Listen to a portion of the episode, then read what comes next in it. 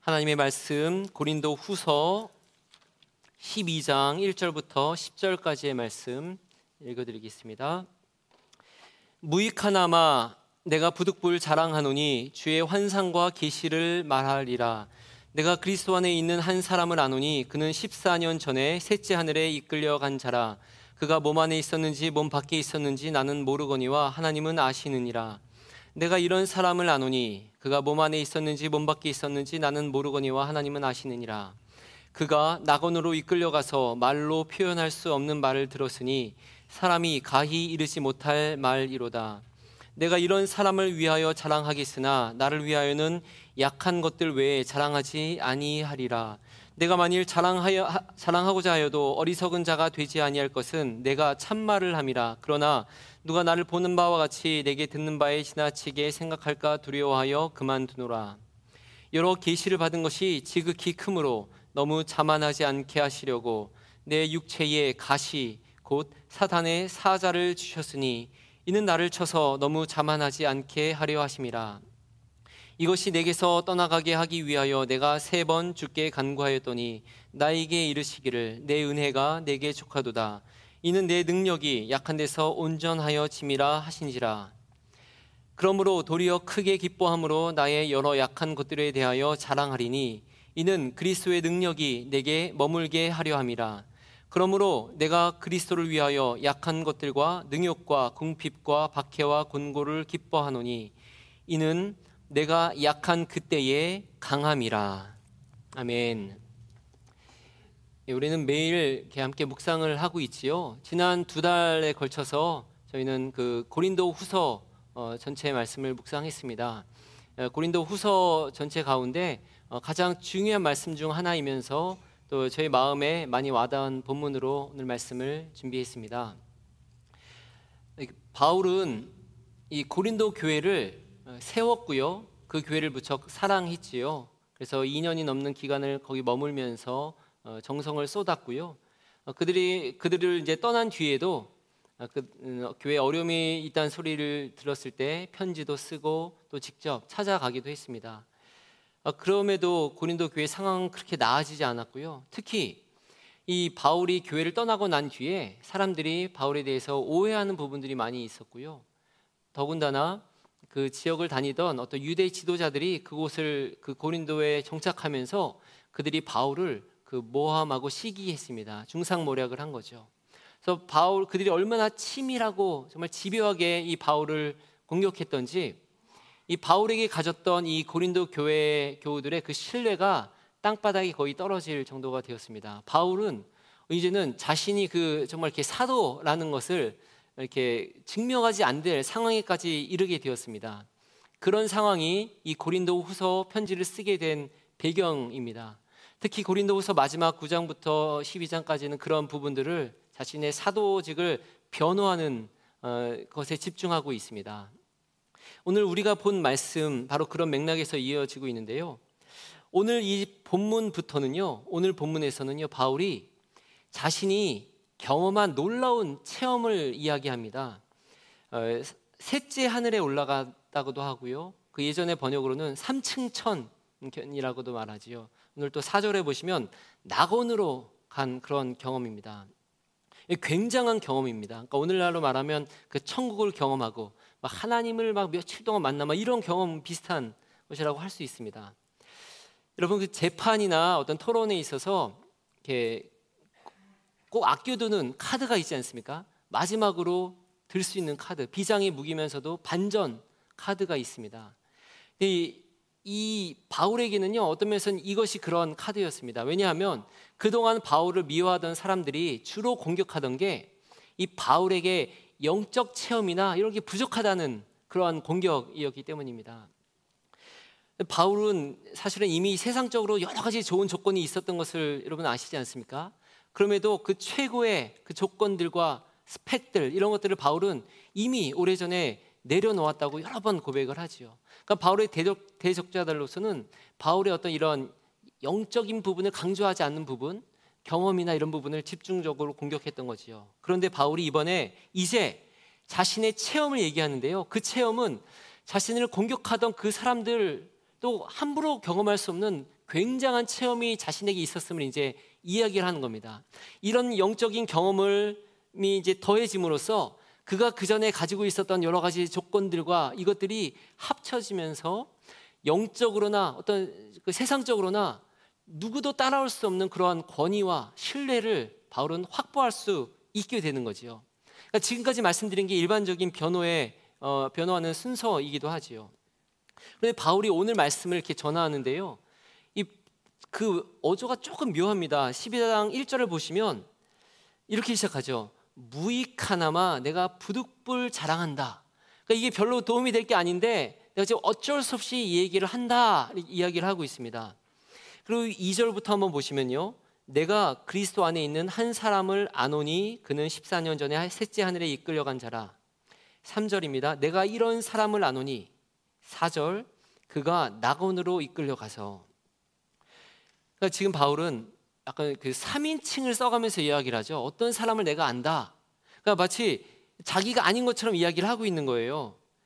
그러니까 보통 이제 이 반전 카드를 쓰고 마지막 카드를 쓸 때는 이거야 내가 이런 사람이었다. 이걸 몰랐지. 내가 이런 사람이었다라고 자신 있게 이제 나와야 되는 상황인데 바울은요. 어, 내가 어떤 사람을 아는데 아, 그는 뭐 이런 경험을 했어. 뭐 이렇게 수동적으로 조심스럽게 이야기를 하고 있습니다. 게다가요. 바울은 이런 이 1절부터 3절, 4절까지 이런 놀라운 경험을 이야기한 다음에요. 7절에 가서 갑자기 이런 이야기를 합니다. 여러 계시를 받은 것이 지극히 크므로 너무 자만하지 않게 하시려고 내 육체에 가시 곧 사탄의 사자를 주셨다 이야기를 합니다. 이 가시 바울은요 지금 가시 얘기를 합니다. 그러니까 지금 자기에게 있었던 그 막그 그 카드를 하나를 꺼냈는데 갑자기 좀 쭈삣쭈삣 하더니 이번에는요 자, 다시 자신의 약점을 이야기합니다. 자신에게 가시가 있었는데 그게 너무 고통스러웠다는 겁니다. 이게 얼마나 고통스러웠는지 이게 사탄의 사자가 됐다. 사탄의 메신저가 됐다라는 겁니다. 그러니까 자기를 너무나 괴롭게 하고 너무나 고통스럽게 하고 힘들게 하는 것. 이건 정말 사탄이 나한테 하는 것 같다는 느낌이 들 정도로 그가 힘들어했던 것이 있음을 스스로 자인하고 있습니다. 이 가시가 무엇인지에 대해서는 이제 오랫동안 여러 이야기들이 있는데요. 이것이 이 가시 자체가 그의 그 대적자들이었다라고 하는 주장하는 사람들도 제법 있습니다. 그런데 보통은 이제 이 가시가 육체적인 질병, 심각한 질병이 있을수라고 봅니다. 어떤 어, 어떤 머리에 큰 질병이 있었다고 보기도 하고요. 그 갈라디아서 같은 그의 서신을 보면서 그가 심각한 그 눈병이 있었는데 이게 되게 심각했다라고 이야기도 하고요. 또 바울이 이렇게 쓰러지고 이렇게 반질, 아, 그 간질, 발작 이런 증세가 있었다고도 이야기를 합니다. 이 가시가 무엇인지 정확하게 바울도 얘기하지 않고 아주 구체적으로는 모르지만 중요한 것은 분명한 것은요. 이 가시 때문에 바울은 사람들로부터 어떤 조롱과 무시를 당하고 이렇게 예, 볼품 없는 자로 여겨졌음이 틀림이 없고요. 또 그에게 큰 당혹감과 정말 불편과 고통을 초래하는 것이었다는 겁니다. 그러니까 이 대적자들로서는요, 뭐 얘기할 게 많아요. 그렇게 리더로서 이렇게 하나님 축복도 받고 이래야지 무슨 하나님께 가시 너무나 큰 고통 이게 이걸 갖다가 어떻게 리더를 할 수 있느냐 그런 얘기를 바울이 했고요. 근데 이게 전부가 아닙니다. 8절에 보시면요. 이것이 내게서 떠나가기 위하여 내가 세번 죽게 간구하였다라고 이야기를 합니다. 그건 바울이 자신에게 있는 고통이 너무나 커서 하나님께 간구했는데 그 결과는 거절이었습니다. 그 고통이 그에게 그 가시가 그에게 그대로 남아 있습니다. 그러니까 이, 이, 이 바울의 상황을 재판에 얘기하자면요, 바울은 지금 자신에게 이 재판을 망치고 있는 겁니다. 마지막 카드를 쓰고 나서는 곧바로 다시 약점 잡힐 일들을 또 얘기하는 거예요. 약점이 있었다. 그런데 그 가시가 있었는데 기도했는데 하나님이 들어주질 않았다. 그 얘기를 또 지금 자기 입으로 하고 있는 겁니다. 그러면 여러분, 바울은 왜 지금 이런 이렇게 스스로에게 불리한 일들, 자신의 약점이 될 만한 일들을 계속 이야기를 하고 있는 것이겠습니까? 지금 이, 지금 중요한 시점인데 왜 이 중요한 시점에서 이렇게 자신의 불리한 점을 계속 이야기하고 있으니까 그 이유를 우리는 곧 알게 되지요. 우리 구절 보시면 뒷부분입니다. 나의 여러 약한 것들에 대하여 자랑하리니 이는 그리스도의 능력이 내게 머물게 하려 함이라. 10절입니다. 내가 그리스도를 내가 그리스도를 위하여 약한 것들과 능력과 궁핍과 박해와 공고를 기뻐하노니 이는 내가 약한 그때에 강함이라. 바울은요. 그러니까 어느 순간인가 지금 이게 다른 지금 이게 어, 이 자신의 대적자들의 논리에 맞춰서 말할 게 아니라는 것을 틀림없이 알고 있었던 겁니다. 그들의 논리에 맞추어서 어, 내가 이런 경험이 있다라는 것을 이야기는 했는데 근데 그것이 중요한 게 아니라는 걸 이야기합니다. 바울은 자신이 연약할 때 그리스도의 능력이 나타난다는 것을 알고 있었던 겁니다. 하나님께서 영광 받으시는 게 자신이 그런 영적인 체험을 함으로써가 아니라 자신이 약해지고 낮아질 때 하나님이 높임 받으신다는 것을 알고 있었던 것이죠. 그래서 대적자들의 그러한 눈높이에서 그들의 논리에서 나가는 것이 아니라 내가 사도가 된 것은 당신들의 논리나 내가 어떤 능력이 있어서 경험이 있어서가 아니라 내가 약할 때 능력이 되시고 내가 낮아질 때 높아지시는 그 하나님으로 인해서 그 하나님이 나를 부르셨기 때문에 내가 이 사도가 된 것이다라고 자신을 이야기를 하고 있는 것입니다. 그래서 바울은 구절에서 그렇게 말하죠. 그러므로 내가 도리어 크게 기뻐함으로 약한 것들에 대해 자랑한다. 이 크게 기뻐한다라는 게 이 그 최상급의 표현인데요. 내가 약한 것들을 정말 나는 정말로 기뻐한다. 최고로 기뻐한다. 그렇게 자신 있게 말하고 있습니다. 왜냐하면 내 약함에서 하나님이 드러날 때 그것이 나의 능력이고 하나님이 내 권위가 되신다라는 것을 이야기하고 있는 겁니다. 바울은요 이러한 자신의 그 자신의 주장의 근거를 어, 그리스도의 십자가에서 찾은 것이 틀림이 없을 겁니다. 그리스도께서 십자가에서 못 박혀 달려 돌아가실 때 그분은 매우 연약했지요. 처참했지요. 그런데 하나님께서 그, 그 자리를 통해 그를 높이시고 부활의 그 능력을 보이시고 그것을 구원을 성취해 가시는 것을 보면서 바울은 이 원리를 찾아냈던 것이죠. 자신이 약할 때 특히 이런 여러 가시가 있고 기도도 듣지 않음에도 불구하고 자신이 가장 연약한 상황이 바로 하나님이 가장 강하실 수 있는 최상의 조건임을 바울은 알고 있던 것입니다. 바울의 신학은요, 이것뿐 아니라 전체적인 서신에서 나타나는 그의 신학은 바로 그 낮아짐의 신학, 비움의 신학, 그리고 약함의 신학이라고 할 수가 있습니다. 자신이 비워질 때 하나님이 채워주시고, 내가 낮아질 때 하나님이 높아지시고, 내가 약할 때 하나님이 높아지심을 그는 확실히 알고 있었습니다. 그렇기 때문에 내가 약한 것이 곧 강함이다라고 이야기를 하고 있습니다. 어쩌면 우리 많은 사람들, 우리 많은 그리스도인들이 어, 성공의 신학에 어떤 그 승리의 신화에 사로잡혀 있는 것은 아닌지 모르겠습니다. 우리 역시 우리가 어떤 것을 성취할 때 그리고 진급을 이룰 때 어떤 자리를 차지할 때 그리고 좀 부유할 때 그리고 내 자녀들이 정말 좋게 될 때, 성공을 할 때, 뭐 그때 하나님께 우리는 마음껏 영광을 어, 돌릴 수 있다고 생각을 합니다. 우리가 그렇게 해달라고 또 기도하지요. 근데 반대로요. 사회에서 잘 풀리지 않을 때, 경제적으로 계속 어려움이 찾아올 때, 자녀들이 그렇게 내세울 상황이 안 될 때, 우리는 거기서 하나님께 영광을 못 돌린다고 생각을 하고요. 우리는 스스로 비참해지고 낮아지지요. 그런데 여러분, 하나님은 성공을 통해서 부유함을 통해서 영광 받는 분이 아니십니다. 하나님은 우리의 성공이나 실패, 우리의 부유함이나 나약함, 우리 자녀의 성공이나 실패, 그것을 뛰어넘어서 하나님은 스스로 영광 받기에 충분한 분이십니다. 하나님은 오히려 내가 강할 때나 약할 때, 성취할 때나 실패할 때, 경제적으로 부유할 때나 정말 비참할 때 그 어느 때나 어느 때라도 하나님을 신뢰하고 하나님이 그 자리에 함께하고 계심을 믿는 그 사람 그리고 나를 통해 하나님이 높아지시고 그것으로 인해 기뻐할 수 있는 사람을 통해서 하나님은 영광을 받으십니다.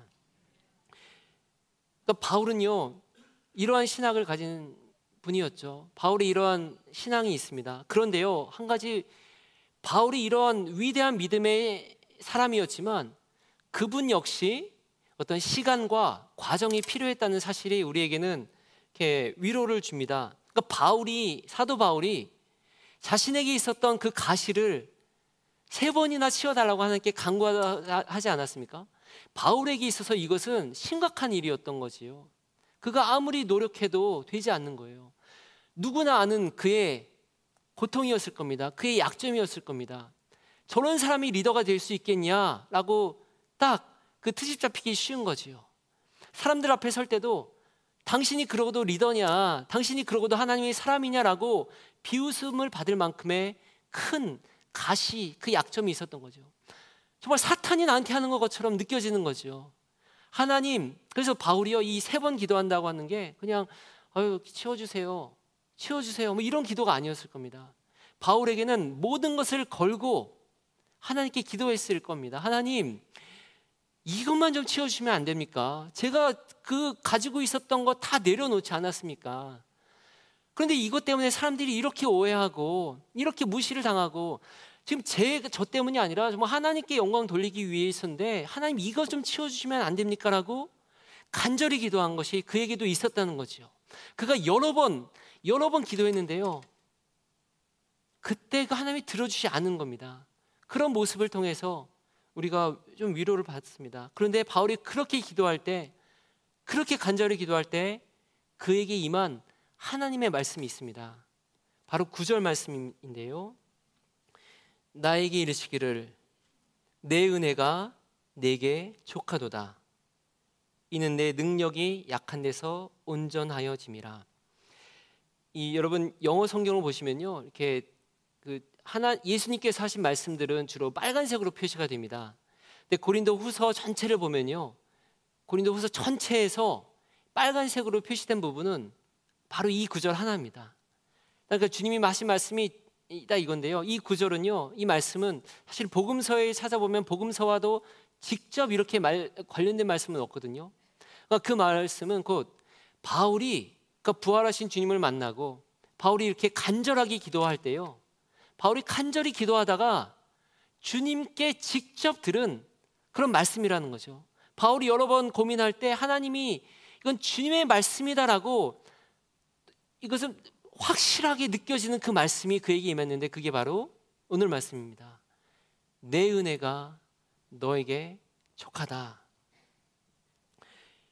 내 은혜가 너에게 족하다. 여기서 은혜라는 말은 그 단어는 카리스라는 단어인데요. 그것도 은혜 그리고 또 사랑이라고도 표현이 되는데 사도 바울은 그의 여러 서신에서 이 카리스라는 말을 자주 사용합니다. 그가 주로 이 말을 쓸 때 하나님 그리스도는 참 은혜로운 분이십니다. 라고 말하고요. 또 그리스도의 은혜로 내가 부유하게 됩니다. 라고 말할 때 이 카리스라는 단어를 많이 씁니다. 또 바울은 이 은혜를 생각할 때 어떠한 고난도 이 은혜에서 끊을 수 없다라는 것을 그는 강조합니다. 누가 우리를 그리스도의 사랑에서 끊을 수 있으리요? 내가 확신하노니 사망이나 생명이나 권사, 천사들이나 권세자들이나 능력이나 높음이나 낮음이나 세상의 어떤 것이라도 우리를 그리스도 예수 안에 있는 하나님의 사랑에서 끊을 수 없으리라 없느리라 이렇게 고백할 때의 그 사랑 하나님의 사랑이 여기서 있는 겁니다. 내 은혜가 너에게 족하다. 내 사랑이 너에게 족하다 이야기를 하고 있습니다. 주님께서 그가 기도할 때 내 은혜가 너에게 족하다 말씀하실 때 그는 그가 경험했던 많은 일들이 이렇게 스쳐 지나갔을 것입니다. 고린도서 6장에서 그가 말한 것처럼 많이 견디는 것과 환란과 궁핍과 고난과 매맞음과 갇힘과 난동과 수고로움과 자지 못함과 먹지 못함 그리고 또 고린도후서 11장에서도 그는 말했지요. 내가 수고를 넘치도록 하고 옥에 갇히기도 하고 매도 수없이 많고 여러 번 죽을 뻔하고 40에서 하나 감한매를 다섯 번을 맞고 세 번 태장으로 맞고 한 번 돌로 맞고 세 번 파손하고 일주야를 깊은 바다에 지내고 강의 위험과 강도의 위험과 동족의 위험과 이방인의 위험과 신의 위험과 광야의 위험과 바다의 위험과 거짓 형제 중의 위험을 당하고 수고하고 애쓰고 여러 번 자지 못하고 줄이며 목마르고 여러 번 굶고 춥고 헐벗었노라. 이런 생각이 그런 자신의 과거가 쭉 흘러가는 가운데 내 은혜가 내게 족하다. 주님의 이 음성이 들릴 때 사도 바울은 틀림없이 정말 눈물을 흘리며 그때 고백했을 것 같습니다. 주님, 그렇습니다. 주님의 은혜가 저에게 족합니다. 그 은혜로 충분합니다. 주님의 은혜가 나를 붙잡아 주고 계십니다. 주님만으로 내가 기쁩니다. 주님만으로 내가 만족합니다. 라고 바울은 그때 그렇게 고백했을 것입니다. 그래서 이 내 은혜가 너에게 족하다라는 이 말이 그 약함의 그 바울의 주장의 근거가 되는 거죠. 내가 약할 때 주님의 은혜가 함께 하셨고 그때 주님이 드러나셨고 그러기 때문에 내가 주님이 주님의 강함이 바로 나의 강함입니다라고 바울은 고백할 수 있게 되었던 것입니다. 여기서 쓰인 그 헬라어 시제를 보면 조금 더 의미가 풍성해집니다. 바울은 지금 자신의 약함의 가시를 치워달라고 세 번 기도했다고 하지 않습니까? 그 치워달라고 기도했다라는 것은 과거형입니다. 내가 예전에 기도를 그 세 번을 했다. 그런데 그때 하나님의 음성이 들렸다. 주의 내 은혜가 너에게 족하다라는 음성이 내게 이르셨다, 이렇다 할 때 그 이르시기라는 단어는 어, 완료 시제를 씁니다. 즉 그때 기도할 때 하나님의 음성이 들렸는데 그 음성은 지금 나에게 또 다시 들린다. 하나님께서 그때 말씀하신 것이 나에게 지금까지도 유효하다. 하나님의 그 약속이 그 말씀이 나에게 지금 울리고 있다라는 말입니다. 나는 더 이상 바울은 더 이상 그 기도하지 않는다는 거죠. 내가 이전에 기도를 했었다 그렇게 치워달라고. 근데 더 이상 기도하지 않는다. 왜냐하면 내 은혜가 너에게 충분하다라는 주님의 말씀이 그때 들린 주님의 말씀이 지금 나에게 계속 들리고 있다라고 바울은 고백하고 있는 것입니다. 사랑 여러분, 우리 자신의 그 약함을 고백하고 그 자리에 하나님의 은혜가 있음을 믿는 사람, 그리고 그 자리에서 하나님의 강함이 드러난다고 믿을 때 믿는 사람 그런 사람을 통해서 하나님께서는 영광을 받으실 겁니다. 저는 얼마 전에 그 아홉 살 난 제 딸한테요 정말 어마어마한 이야기를 들었습니다. 오, 제 딸의 스케일이 제가 놀랐는데요. 이러는 겁니다. 아빠 자기는 내가 커서 나는 방이 100개짜리 집을 사서 아빠 하나 주고 아빠 살 수 있게 해줄게 라는 겁니다. 그러니까 제가 그 말 들으면 너무 기뻤겠죠. 그 제가 근데 왜 기뻤겠습니까? 와, 저의 이제 노후가 부장이 되기 때문에 어, 그래서 기뻤겠습니까? 제가 기쁜 건 이 딸이 아빠를 생각해주는 그 말이 참 마음이 아빠를 정말 잘해주려는 마음이 좋아서 기쁜 거죠. 근데 사실 저는 그 말을 듣자마자 제 딸한테 그렇게 말했어요. 아, 루시아 고마워. 그런데 너 그냥 그것보다 내 말 좀 잘 들을래? 지금 말 좀 잘 들을래? 난 그게 더 좋아. 제가 그렇게 말을 바로 했습니다. 여러분 하나님께 우리가 성공을 통해서 세상에서의 성공과 잘됨을 통해서 영광을 올려드리려고 너무 고민하기보다는요 하나님께서 하나님께서는요 우리의 연약하지만 연약한 자리에서도 하나님을 사랑하는 그 마음을 기쁘게 보신다고 믿습니다. 어느 상황에서도 하나님을 신뢰하고 하나님께 가까이 가려는 그 모습을 통해 하나님의 강함을 우리에게 주실 줄로 믿습니다. 오늘 마지막으로 한 가지 이야기를 해드리고 싶습니다. 이 이야기는 제가 연초에 이게 읽었던 이야기인데 이렇게 그냥 간단한 이야기인데요. 굉장히 마음에 와 닿았고요. 그래서 교우분들과도 이렇게 좀 이야기하고 싶다는 생각을 오랫동안 갖고 있었습니다. 그러니까 미국에 있는 한 평범한 어머니가 쓴 글이었습니다.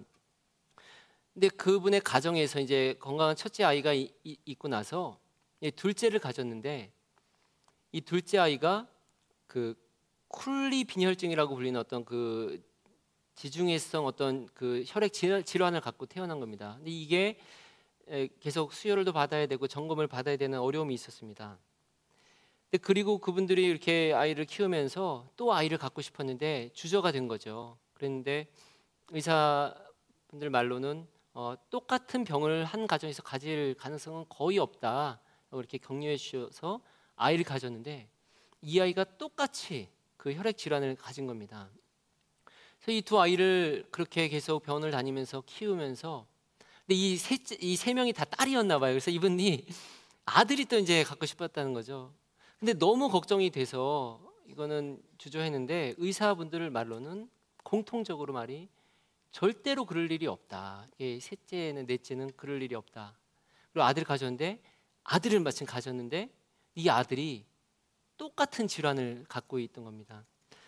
근데 이분들이 그 아이들을 계속 병원을 다니면서 열심히 키우셨는데 어느 어느 날 알게 된 사실이 있는데 이 질환에 걸린 아이들은 사람들은 거의 스무 살 이전에 세상을 떠난다는 그런 소식인 겁니다. 그러니까 처음에 애를 가졌을 때나 그 병, 선생님이 차마 그 얘기까지는 이제 못 해줬던 거죠 이분들한테. 근데 이분들이 그것을 알고 너무나 충격에 빠진 거죠. 네 열심히 그, 그래도 열심히 살아가죠. 근데 그 어느 날 그 셋째인 로즈메리라는 아이가 그 학교에서 전화가 왔는데 선생님이 얘기하시기로 선생님 어, 어머니 얘가 그 추수감사절 때 뭐라고 감사했는 줄 아세요? 하나님, 제가 건강할 수 있게 해주셔서 감사해요. 이렇게 얘기했다는 거예요. 그래서 어머니가 이 엄마가 너무 어떻게 그렇게 생각하지 생각해 보니까 그, 그 아이들이 늘 병원에서 보는 아이들 중에는 팔다리가 없는 아이들도 있었고 이렇게 못 움직이는 아이들도 많은데 그러니까 그 아이들을 보면서 내가 건강할 수 있게 혼자 이렇게 지낼 수 있게 해주셔서 감사합니다라고 했다는 걸 보았죠. 그리고 그 딸아이가 나무로 열심히 만든 그 조각이 그 말씀을 하나를 적었는데 이날은 여호와의 정하신 날이라 이날에 우리가 기뻐하고 즐거워하리로다 라는 시편 118편의 말씀을 그 12살 난 아이가 이렇게 적었는데 그 로즈말, 로즈메리라는 아이가 그러고 나서 그 며칠 후에 가벼운 합병증으로 병원에 갔는데 거기서 그냥 세상을 숨을 거둔 것입니다. 그러니까 실제 아이가 이렇게 숨을 거둔 것을 보면서 가족은 더 충격이 왔고 이 자녀들도 더 그것을 현실을 직시하게 된 거죠. 하지만 그 아이들은 더 활력을 갖고 더 열심히 살기 시작한 겁니다. 더 공부도 열심히 하고 그, 그 사회에 있는 그 약한 사람들을 도우려고 그러고 또 이 그 다른 대학에 진학해서 자기가 자기와 같은 아이들을 고치고 싶다라고 해서 간호사가 어, 되겠다 해서 대학을 진학을 해서 열심히 그렇게 지냈는데 그래서 그 딸이 메리란 딸이 또 어느 날 들어오더니 어, 잠시 쉬어야겠어요 그랬는데 그리고 나서 그냥 숨을 거두었습니다. 이 충격이 더하죠. 근데 이 막내 조지 역시 더 몇 년을 더 열심히 살고 대학에 들어가서 그렇게 활기차게 살았는데 또 어느 날 집에 왔는데 엄마가 느낌이 있지 않습니까? 근데 아들이 그러는 겁니다. 어, 제가 떠날 때가 됐다는 걸 알아요, 엄마. 그런데 엄마 울지 않겠다고 약속해 줄 수 있겠어요? 제가 어디로 할지 아시잖아요. 이렇게 말하고는 아이가 소파에 잠시 앉아서 앉았다가 또 숨을 거두었습니다. 이 분에게 사람들이 이렇게 종종 물어본다 그럽니다. 그런 일을 겪고 나서도 어떻게 행복할 수가 있지요? 그러니까 이 어머니가 이렇게 고백을 합니다. 삶이란 하나님으로부터 받은 신성한 선물임은 선물임을 우리 아이들은 이해하고 있었다. 아이들은 그렇게 그들에게 주어진 하루하루를 사랑했다. 때이른 죽음의 직면에서도 우리 아이들은 삶을 감싸 안았고 삶을 사랑하며 그 고통받는 친구들을 위로하고자 손을 뻗고 매일매일을 창조적으로 누리며 생활했다. 그만큼 우리 아이들이 삶을 사랑했다면 나라고 그 애들보다 삶을 덜 사랑할 수 있겠는가? 그럴 수는 없다. 우리 아이들이 삶을 감싸 안았듯이 나도 생을 보듬어 안고 그 안에서 기뻐하고 즐거워할 것이다. 이 이야기는 그 오래 전의 이야기입니다. 그 자녀들 분들이 태어난 때는 50년대, 60년대 초의 이야기고요.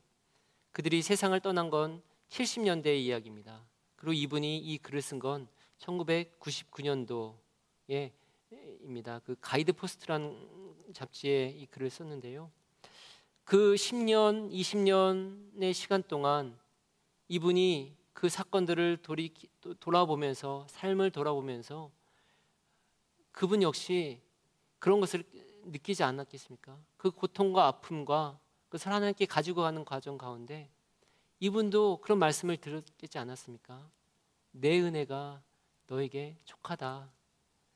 그 말씀을 들으며 이분 역시 그 자녀들의 삶을 돌아보며 자신의 삶에 예, 부족하고 연약하지만 내 상처가 있지만 이걸 통해 하나님께서 또한 하나님께서 일하시리라고 믿지 않았겠습니까? 그런 믿음의 고백이 또 이 이 많은 분들 많은 이들에게 전달되고 있지 않습니까? 사랑하는 여러분, 우리 모두는 하나님의 은혜가 필요합니다. 아, 그리고 특별히 정말 특별한 하나님의 은혜, 그 정말 크신 은혜가 더욱 필요한 시점에 있는 여러분들도 계시지요. 그 자리에 여러분의 우리의 연약한 자리에 아픔의 자리에 주님께서 함께하고 계심을 믿으시기 바랍니다. 하나님의 은혜가 여러분에게 틀림없이 임하실 줄로 믿으시기 바랍니다. 그 하나님을 기대하면서 나아갈 때 정말 하나님께서 틀림없이 그 자리에서 하나님이 높임을 받으시고 강함을 드러내시며 하나님께서 마침내 그런 우리들을 통해 영광 받으실 줄로 믿습니다. 우리 말씀을 생각하시며 기도하시겠습니다.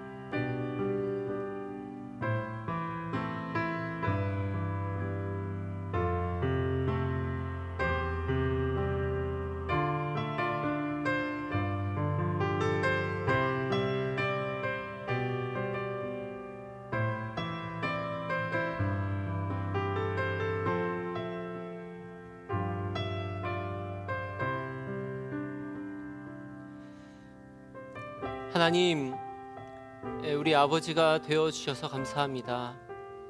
우리의 연약함을, 우리의 부족함을 아시고 그런 우리를 안아 주셔서 감사합니다. 이 시간 우리의 부족함과 연약함과 아픔을 주님 앞에 내려놓습니다. 주님, 주님 앞에 나아가기가 부끄럽고 또 창피하기도 하고 또 속상합니다. 하지만 우리가 연약할 때 그 자리에도 여전히 주님의 은혜가 있음을 믿습니다. 나의 낮아짐을 통하여서 하나님의 강함이 드러나실 줄로 믿습니다. 하나님 특별히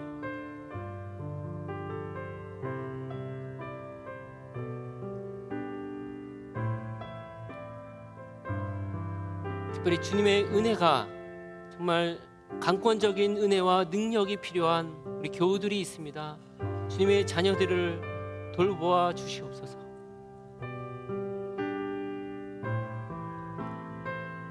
그 자리에 함께하여 주시고 하나님의 위로를 은혜를 허락하여 주옵소서. 우리를 통하여서 마침내 큰 영광을 받으실 주님을 찬양하며 예수 그리스도의 이름으로 기도드립니다.